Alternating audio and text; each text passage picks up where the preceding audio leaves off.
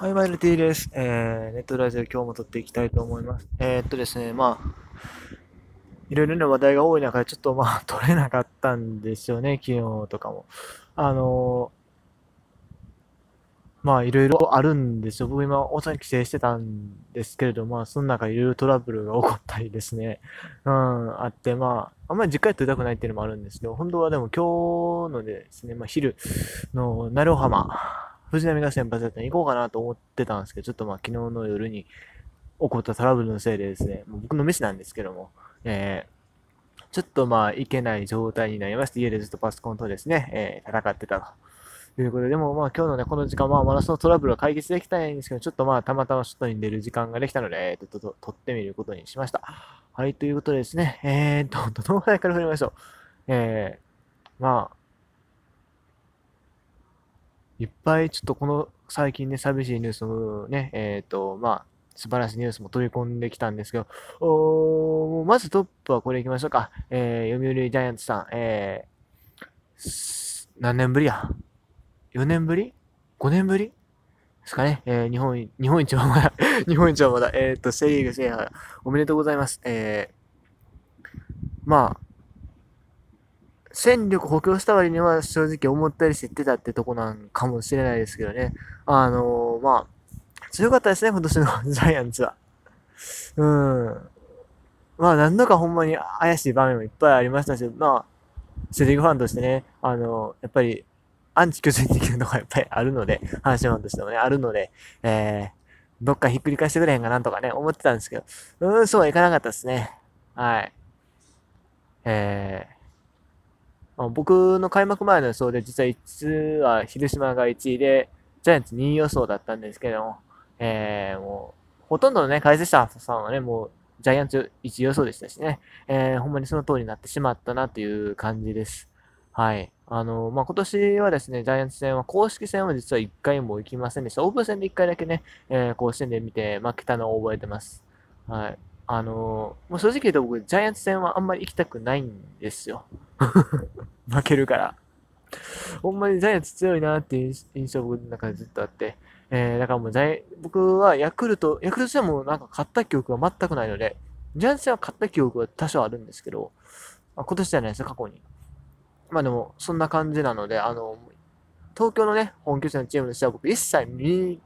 見に行ってないです、今年は。あの、公式戦は。はい。っていう感じなんですけどね。まあだからそのジャイアンツのね、公式戦の強さっていうのは僕自身が見ることはなかったですけど。まあでも、強かったですね。特にやっぱ丸、坂本、あの並び。えぐいっすよ。うん。で、控えのせ、控えっていうかね、他の外野手とかね、あの、その辺でも、えー、誰だ？亀井選手。亀井選手がめちゃくちゃ打ちましたね、今年。で、あと、まあ、出場機会は少ないんですけど、陽大館とかゲレードっていう、まあ、レギュラー班の選手もですね、しっかり結果を残してて、えー、まあ、ジャイアンツファンからしたらいろいろ文句あるんかもしれないですけど、まあ、ファンシーファンからしたら普通にいい数字残してるように見えました。はい。数字だけ見ればですけどね。あ他の二塁の選手もね、まあ、吉川直樹は早々に出してどうなのかなと思ったけど、足りない足りないと言いながら候補がいっぱいいるじゃないですか。そこそこの候補がいっぱいいて、それなんだかんだカバーし合えててね、えー、そういうことですね。あと山口俊の復活がね、えー、菅野の穴埋めというか、まあ、菅野の、ね、不調をしっかりカバーしてて、えー、本当に強いチームだなと思いました。で、ちょっとじゃあ先にジャイアンツの流れでね、えー、この話しましょうか。えー、安倍晋之助の引退ですよ。え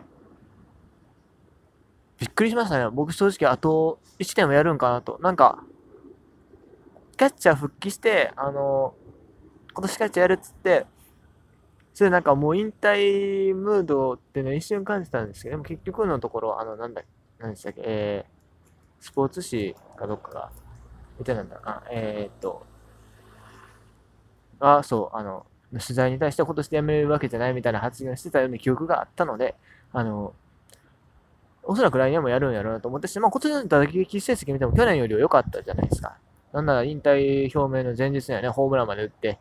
これは来年もやる、やろうなと僕は思っていました。ところが、まあ、まさかの引退ですよ。阪神代打で欲しいぐらい。ファーストのレギュラーいけるぐらいです。ほんま。うん。これは成績いいのにね、まあ、もったいないなと思うんです。でももう選手としてね、できることある程度やったのかな。いや、ほぼほぼほぼやってますから。うん。それ考えたら、あと、まあ、吉信さんのね、二の舞を防ぐっていう意味でも、